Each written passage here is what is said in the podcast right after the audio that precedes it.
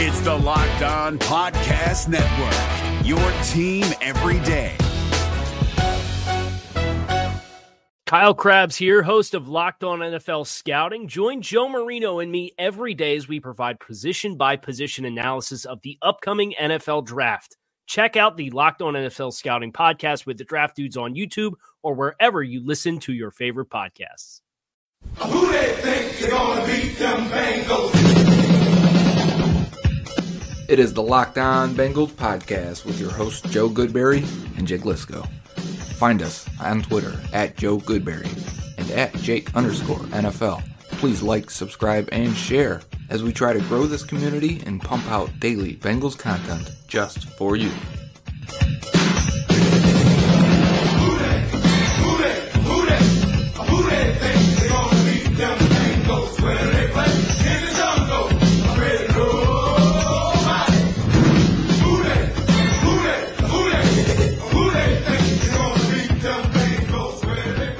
What up, Bengals fans, and welcome to another episode of the Locked On Bengals podcast. It's crossover Wednesday, which means the second and third segments of the show, as usual, will come from Joe Goodberry crossing over with this week's opponent, the Baltimore Ravens, and the Locked On Ravens podcast. So you will hear from Joe and Kevin talking about the matchup in depth a little bit later. And I get to spend my usual Wednesday five minutes by myself talking about whatever it is I want to talk about.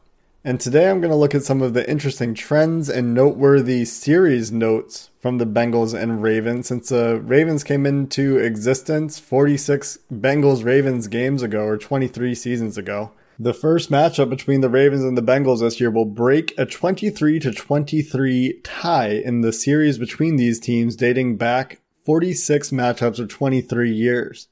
The Bengals have been good in the last six years or so, winning nine out of the last 13 contests.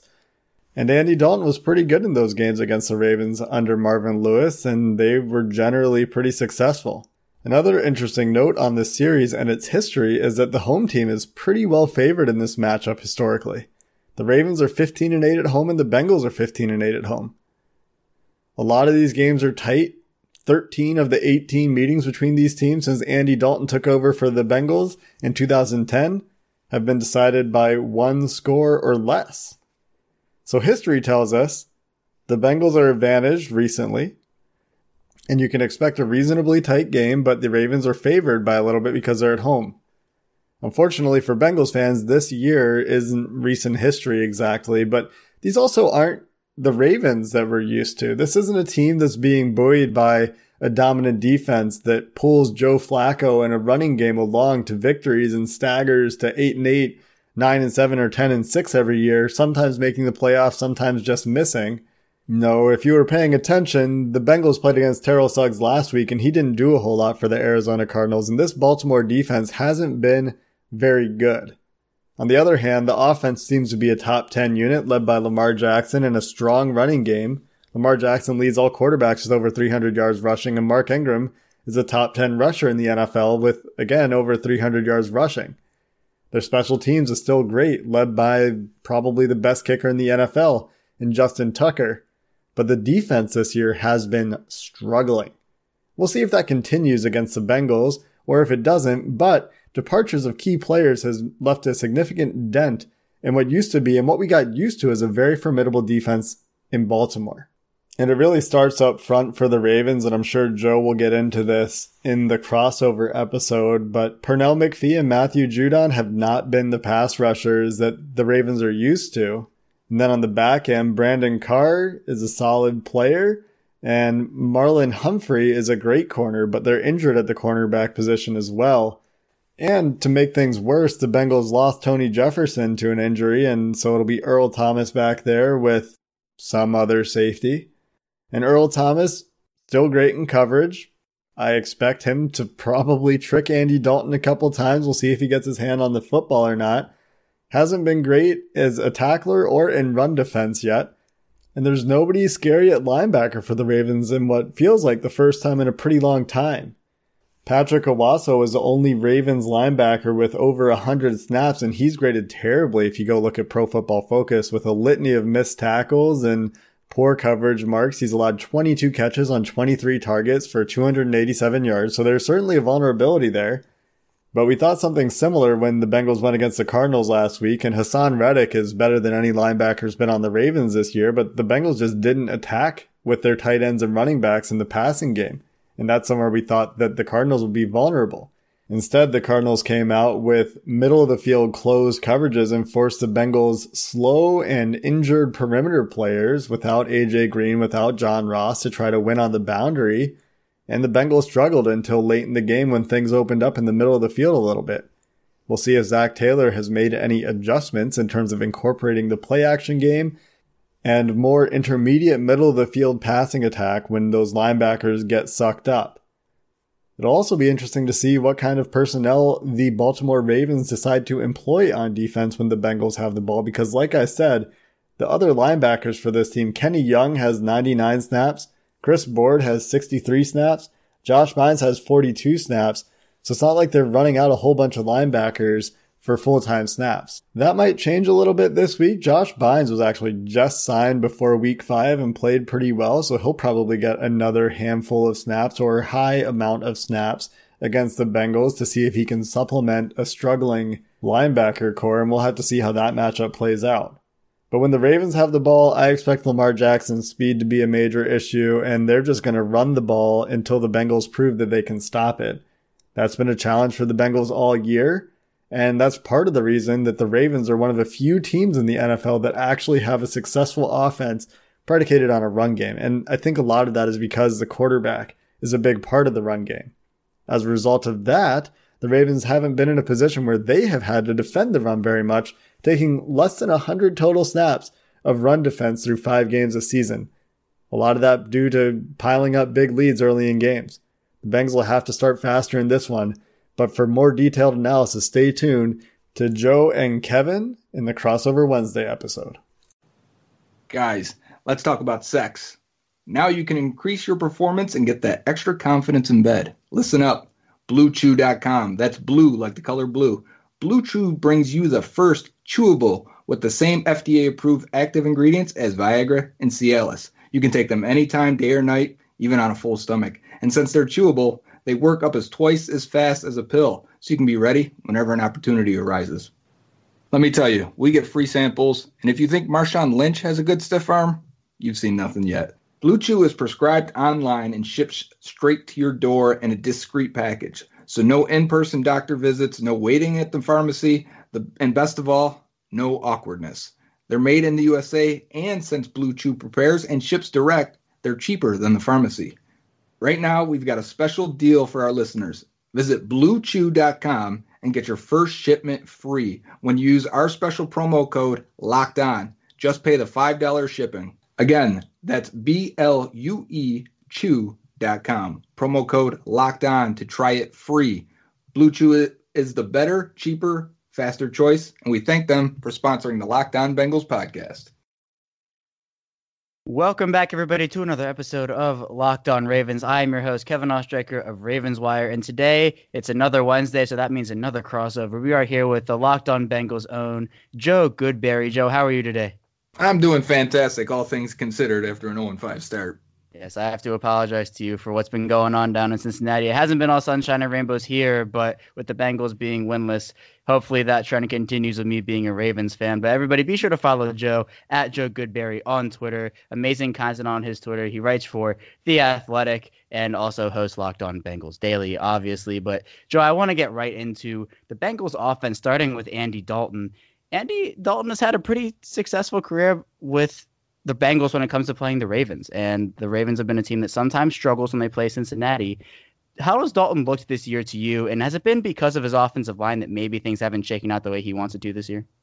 Yeah, I'm going to start with the O line because it is so poor. It's the worst offensive line he's had in his career, and it's been steadily declining since 2016. So 17, 18, and now 19. It's just been hit with injuries, missed picks, um, not getting the, the production from the first round picks they put out there, which the last two years, Billy Price and Jonah Williams aren't starting for them right now. Jonah's hurt, but Billy Price is backing up both center and guard. So it's had an effect on Andy Dalton. And he's not playing well, to be honest. He had a decent game last week, and really it was against the Cardinals the fourth quarter because they had to settle for field goals three times. They, they had nine points going into the fourth quarter, and all of a sudden he and Tyler Boyd got on the same page. And next thing you know, they've got two touchdowns in about two and a half minutes, and the game's tied up again.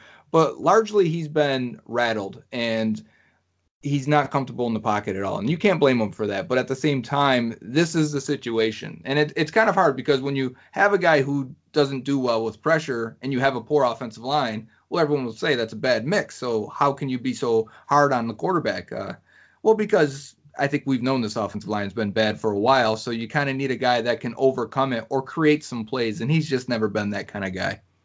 Right. He's not the most mobile in the NFL, nothing like Lamar Jackson. But let's get into Joe Mixon a bit, the Bengals running back who had pretty high expectations this year, I would say.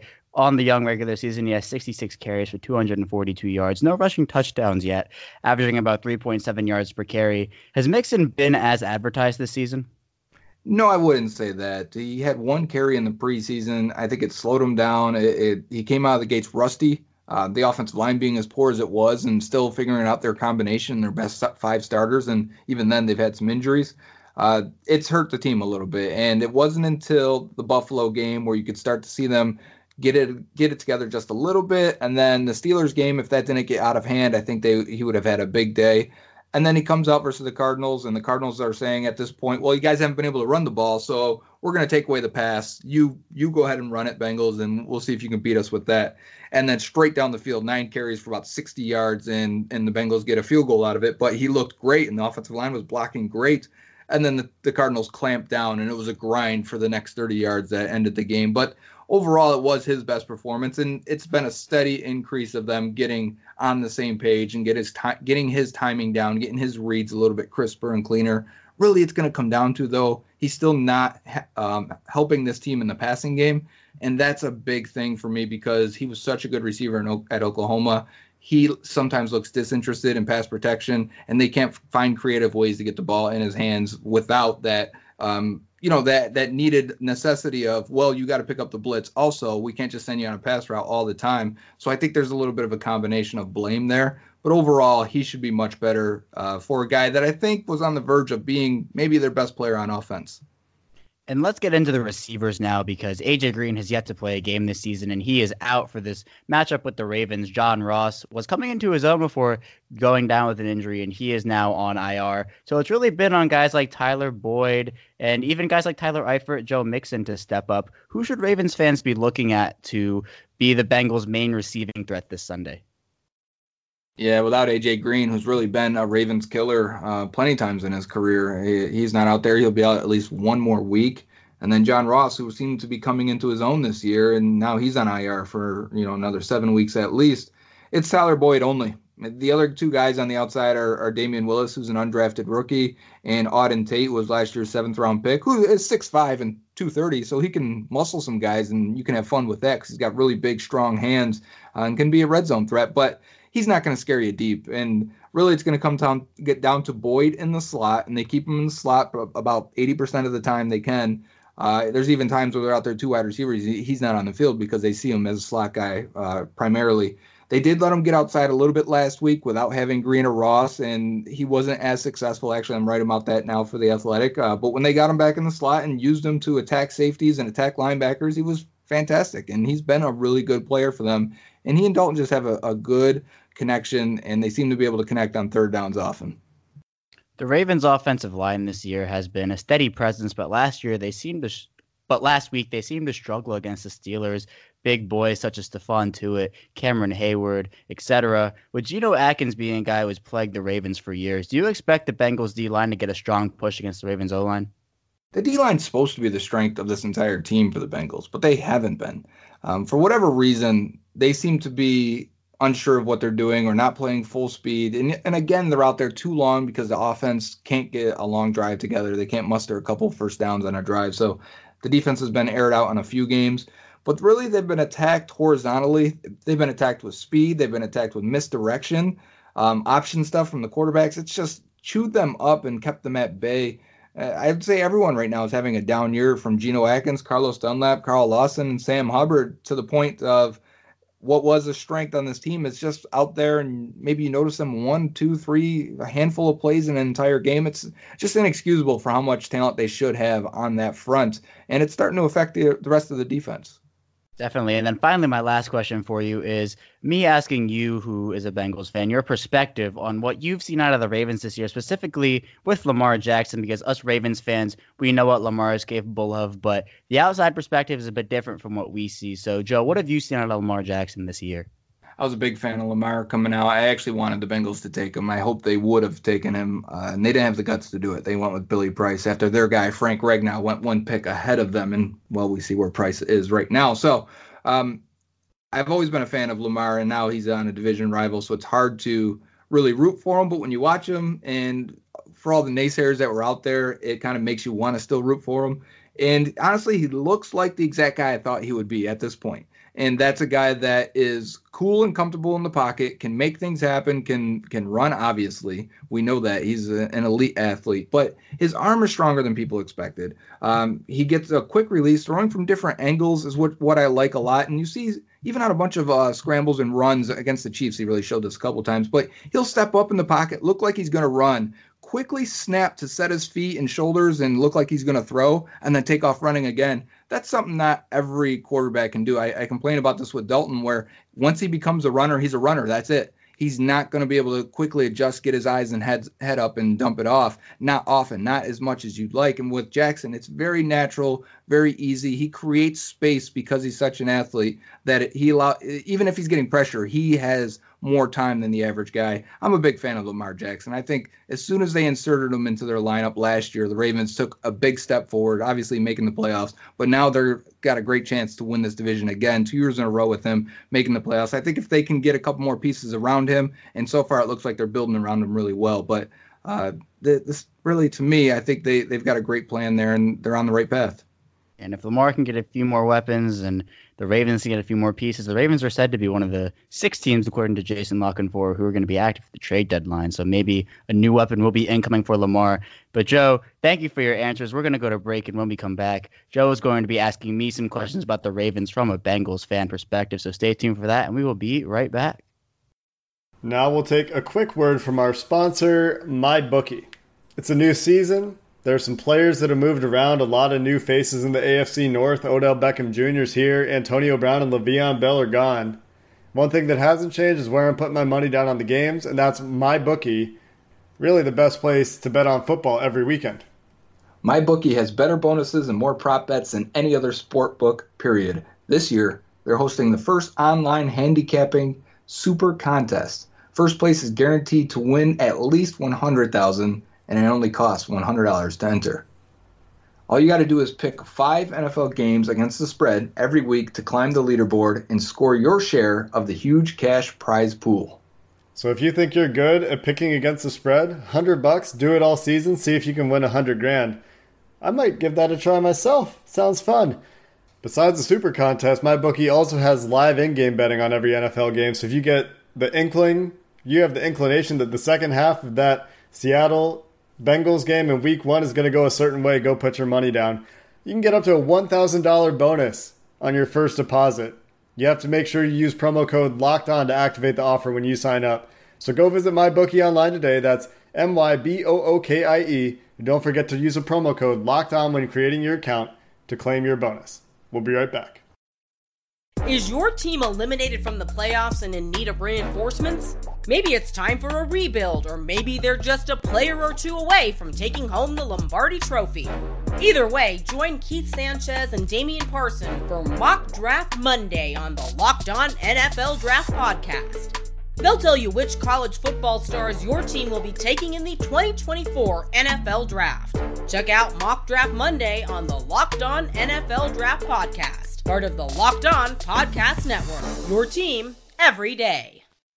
All right, guys, we're back. This is Joe Goodberry of the Locked On Bengals podcast, and I am with Kevin Oestreicher of the Locked On Ravens podcast.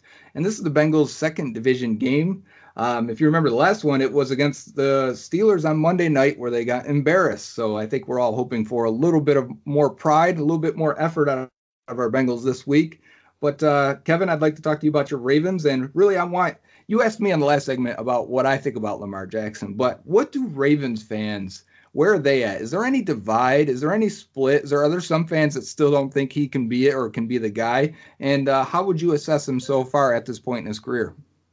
Well, I'm sure there are some Ravens fans out there who don't think Lamar is the answer, but the overall consensus among all Ravens fans is that he is. And the thing with Lamar is that he's still so young. He's only 22 years old at the moment. He was born in 1997, and the fact with Lamar is that he's still learning on the job pretty much. He still has less than 15 career starts in the NFL. He had to go into an offense last year that was very tailored around Joe Flacco and still put up very good numbers in that offense. The passing numbers weren't there, but as we're seeing this year, Lamar has kind of transitioned into more of a pocket passer, and that's something that the Ravens fans hoped that he would become. And Lamar Jackson has five interceptions this season, but in my eyes, he's only thrown one. In the game against Pittsburgh, in the game against Pittsburgh, he had one very bad read towards the end of the half where the zone defender jumped on a route. But the other, but two of his interceptions were because of uncalled pass interference or what looked to be uncalled pass interference. Another one was tipped, and another one was should have been incomplete. The ball hit the ground. So Lamar Jackson, in my eyes, only has one interception compared to the 11 touchdowns he has in five games this year. And what Lamar has improved on and what he focused on in the offseason was improving his awareness, improving his footwork, and improving his accuracy because we all know Lamar Jackson has arm strength. We saw it at Louisville, and everybody knows his immense talent with his legs. But in order to become a complete quarterback in the league, Jackson had to take that next step from year one to year two. And so far, with everything being considered, with how young he is and now he's still learning and having that new offense tailored around him, I think he has done an exceptional job leading this Ravens offense. Yeah, and uh, I would say focusing on the running game for the Ravens, uh, a big thing for me, I think went under the radar was that they signed Mark Ingram, and now everyone realizes it now, especially if you got him in fantasy. He's been doing pretty well, but as, as coming from a team that really doesn't bring in free agents, the Ravens signed Mark Ingram. How has he fit in? How has he helped Lamar Jackson? Does this running game is it as potent as it was last year? It is. Mark Ingram on the season in his five games has 74 rushes for 372 yards and six touchdowns. That's five yards per carry. And while Ingram struggled a bit against the Steelers in that game on Sunday, he only had 19 carries for a paltry 44 yards, but he did have a touchdown. What the Ravens are using Ingram for is really being that workhorse running back that really isn't a workhorse. And what I mean by that is the Ravens have Gus Edwards, who came onto the scene last year as an undrafted free agent out of Rutgers, and he took uh, and he had over hundred carries in Lamar Jackson's starts that he started in, and really only lost yards on a carry. I think the stat was twice on over 100 carries, which is insane in itself. But what the Ravens have done with Mark Ingram this year is they've split him out wide. They've put him in the slot on a few occasions as well. He's really a do it all running back. He can pass protect. He's one of the best pass protectors in the NFL. But the thing with Ingram is that when he needs a break and he needs to be rested for a few plays, they have Gus Edwards and they have Justice Hill, who was a fourth round pick out of Oklahoma State in the draft. And what they do with those running backs is they rotate them in in a way where Ingram won't get dead tired every single game to the point where he can't contribute well in the fourth quarter. And that's really been the Ravens' mantra with their cornerbacks. And they've done it a bit with their running backs as well. But what Ingram brings to this team is another bulldozing running back who bounces off defenders, can make it to the outside when he needs to, and just doesn't go down easy. He makes sure he fights for every inch of yardage that he gets, and he's been a really fun presence on the team. The players seem to love him, and the Ravens' culture around Mark Ingram is very, very good. The Ravens have been a very strong culture team over their entire history, which isn't very long right now. But what Ingram brings is a fun-loving guy who works hard, can put his nose down and contribute, and that's all the Ravens could have asked for. Yeah, that makes sense to me. Um, the the Ravens are relying on two rookies really out of all the draft picks, uh, but at wide receiver with Marquise Hollywood Brown and Miles Boykin. How have they played so far? What's the status of Hollywood? I kind of refer to him as as the Ravens version of John Ross, as they're kind of similarly built, uh, similar skill set, speed, and injuries have been an issue. Yeah, well, with Hollywood, it's been a thing where his first game of the season against Miami, he went off. He had four receptions for 147 yards and two touchdowns. And everybody thought, okay, the Ravens might have drafted a wide receiver in the first round for once. That's good. And of course, it's unfair to put those assessments on a guy after one game in the league. But then he came back the next week, had eight receptions for 86 yards, including a beautiful 41 yard pass Yeah. from Lamar Jackson that sealed the game. And what you're looking at with Hollywood is a guy who is pretty small, by NFL standards. He's only 5'9 and weighs 170 pounds. But he didn't run the 40 yard dash, but people clocked him in at around a 4'3, 4'2'5 area. And he had a broken foot that he suffered in the Big Ten championship game. And so he kind of fell down people's draft boards. And the injury that he aggravated against the Steelers was an ankle injury. I don't think it had anything to do with that foot. But what teams have begun to do is hone in on Hollywood and hone in on Mark Andrews, Lamar's other favorite target. The two guys out of Oklahoma have combined for most of Lamar's attention. And you mentioned Miles Boykin, who's a guy who really needs to benefit from that. Boykin didn't play a lot of snaps against the Steelers. There wasn't any injury that was reported. I just don't think he played a lot. And overall, on the young season, Boykin has had two touchdowns on the year. He caught one in Miami and then also against Cleveland. But his highest yardage receiving game is only 32 yards. And with teams honing in on these two targets, Lamar Jackson has to find more people to throw the ball to. And Miles Boykin should be a prime candidate for more looks because of his big body frame. While we mentioned Hollywood was only 5'9, Miles Boykin is 6'4, 220 with speed. And while he's not as polished as a route runner, needs a little more refinement, his drops were a concern. But he's a guy who, if you put him in and you get him some reps, he could be a guy who comes in and is a great number two complement receiver to Hollywood Brown right now. The Ravens don't have a lot of other options. Willie Snead, Chris Moore, Seth Roberts, those other receivers. And you look at the two rookies, and they're hoping that the chemistry that they develop with Lamar Jackson over this season will continue for years to come. Yeah, that makes sense. I, and I bring up that they added Mark Ingram in free agency, but they lost Terrell Suggs and the linebacker C.J. Mosley. How have they replaced those two? And is the pass rush something the Bengals uh, have to worry about? I always felt like the Ravens found a way to get a pass rush, even if it was just Suggs and an okay guy, whether it was Matt Judon or Pernell McPhee. Uh, but they were always able to get pressure on the Bengals. How's their pass rush look this year? Well, you mentioned Terrell Suggs and CJ Mosley as two big losses, and they have been immense. The Ravens actually lost four defensive starters off of their team from last year, with Eric Weddle and Za'Darius Smith also joining the two you mentioned. And they've had a little bit of trouble replacing and replicating that talent that they had, partially because they're relying on their young guys, which is something that the Ravens like to do. They like to grow home talent. You mentioned they don't bring in a ton of free agents, a ton of splashy big name signings, because they do so well drafting in the middle rounds, the later rounds. The first round, they haven't hit on a ton of prospects. I mean, obviously, you get your Ray Lewis, your Terrell Suggs, your Jonathan Ogden.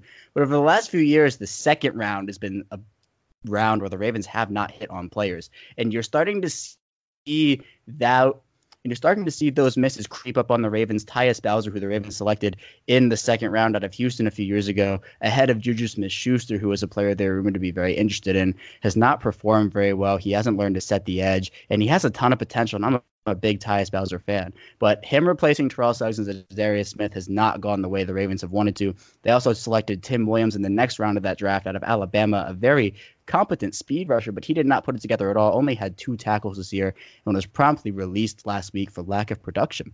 And new general manager Eric DeCosta has established a culture that if you're not producing and you're not helping the team, you have got to go. The Ravens traded Jermaine Eluemunor to the Patriots in the preseason because he was pretty much handed the starting left guard position and then didn't do anything with it, so he was shipped out of town. What the Ravens have learned with their defense is that it will take time to rebuild because they lost so many starters on it. The Ravens pass rush has not been up to standards this year. You mentioned you always feel like the Ravens pass rush is that dominant force, even if there is an okay guy. But Matthew Judon, who you mentioned, has actually become that alpha guy. He has three mm. sacks on the season. And the Ravens only have nine as a team, which does not rank very high. And it seems like every play they send five, six, seven guys, they're not generating any pressure. The pocket is clean. You saw with Mason Rudolph and Devlin Hodges with the Steelers. Even if it's a third string quarterback, if you ask the secondary to cover for five, six, seven seconds, it's not going to happen because receivers will eventually get open. That happens with every team. With a veteran quarterback like Andy Dalton on the opposite side of the field this week, Andy knows that if his offensive line can hold up in a way to give him time in the pocket, his receivers will get open eventually. So, in terms of the Ravens' pass rush and how they plan to replicate what they had last year, it's been tough. Pernell McPhee has come in, a guy who was on the 2012 Super Bowl championship winning team. He came back and he has been a steadying force, but he's a veteran. He can't play that many snaps. The Ravens need people to step up, and if the Ravens get into a situation on Sunday with the Bengals where they're not generating where they're not generating pressure, it could be trouble for the Ravens on Sunday. Yeah, I guess my last question is Kevin, um, or maybe it's a question for both of us. What's the prediction for this game on your end? You know, even with all of the defensive concerns that the Ravens have when it comes to the pass rush, I believe that the Ravens defense looked a lot better against Pittsburgh. And I actually predicted a defensive shutout, which was not really the case. But overall, the Ravens looked better. Their middle linebackers looked sturdier with the additions of Josh Bynes and LJ Fort. And the secondary looked great as well. Marlon Humphrey played amazing. Maurice Canady played. Earl Thomas looked the part. They did lose Tony Jefferson to a season ending ACL injury, so young guys will be stepping in there, you know, continuing with that trend of young guys. But I think this will be a Ravens victory because of the fact that the Bengals offensive line is so beat up and the fact that Andy Dalton does not have weapons around him. I believe that if this defense can hold up and if the defense can hold the Bengals, so let's say even like 20 points, if the Bengals can put up 20 points, I still believe the Ravens can come and be in their home stadium with that crowd backing them and give the fans a performance that they've been looking for because last two weeks ago against Cleveland, it was not a pretty sight. And I think the Ravens are looking to redeem their home fans. So if I had to give a final score prediction here, I would say Ravens 27, Bengals 10. What about you, Joe? I was going to say 27 17, and uh, maybe I gave them an extra touchdown there on credit. But uh, the, the I don't think people from the outside know that we are talking about them stealth tanking recently. Mm-hmm. Just some of the decisions they've made, some of the things they've done, some of the players they refuse to play, and just the way they're going about business has been weird. And yeah, they're not a great team, but they I don't think they should be 0 5. And uh, you know, some of the guys they've decided, okay, well, take a couple more weeks to get back from your your injury. You know, let's take it easy this year in a few areas. It's been kind of in hindsight when we look back at it as a fan base, we go, well, maybe they are tanking. Maybe they do want a top five pick. Uh, so I wouldn't be surprised if the Bengals go out and lay an egg in this game. Not on purpose. I think the players want to play. Of course they do. They want to win. Um, and it's a division game. I just don't think they're in position to be good enough to win many games this year. So I'm going to go with uh, 27-17. Well, the Bengals are looking ahead to the draft, Joe, and if you are as well, who do you want the Bengals to take in this year's draft? I know it's early, but if you had to take a guy right now, who would it be?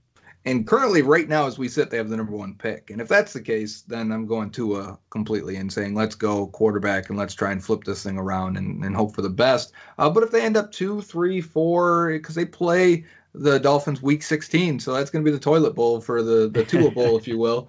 And if they win that, if they end up a little bit further down, if AJ Green comes back, they don't trade him and they win a couple games on accident, well, then that depends. Are we looking at a tackle from Georgia? Can you get Chase Young from Ohio State? So both those guys would help if you can't get a Justin Herbert also. This draft is very top heavy, and whoever the Bengals get hopefully won't get injured this time around. Yeah, please. And guys, make sure you follow Kevin on Twitter at K Oestreicher, which goes K O E S T R E I C H E R 34. I'm sure you'll remember all that, but Kevin seems like a good guy, so make sure to give him a follow if you want more Ravens info. Hey, Prime members, you can listen to this locked on podcast ad free on Amazon Music. Download the Amazon Music app today. Is your team eliminated from the playoffs and in need of reinforcements? Maybe it's time for a rebuild, or maybe they're just a player or two away from taking home the Lombardi Trophy. Either way, join Keith Sanchez and Damian Parson for Mock Draft Monday on the Locked On NFL Draft Podcast. They'll tell you which college football stars your team will be taking in the 2024 NFL Draft. Check out Mock Draft Monday on the Locked On NFL Draft Podcast, part of the Locked On Podcast Network. Your team every day.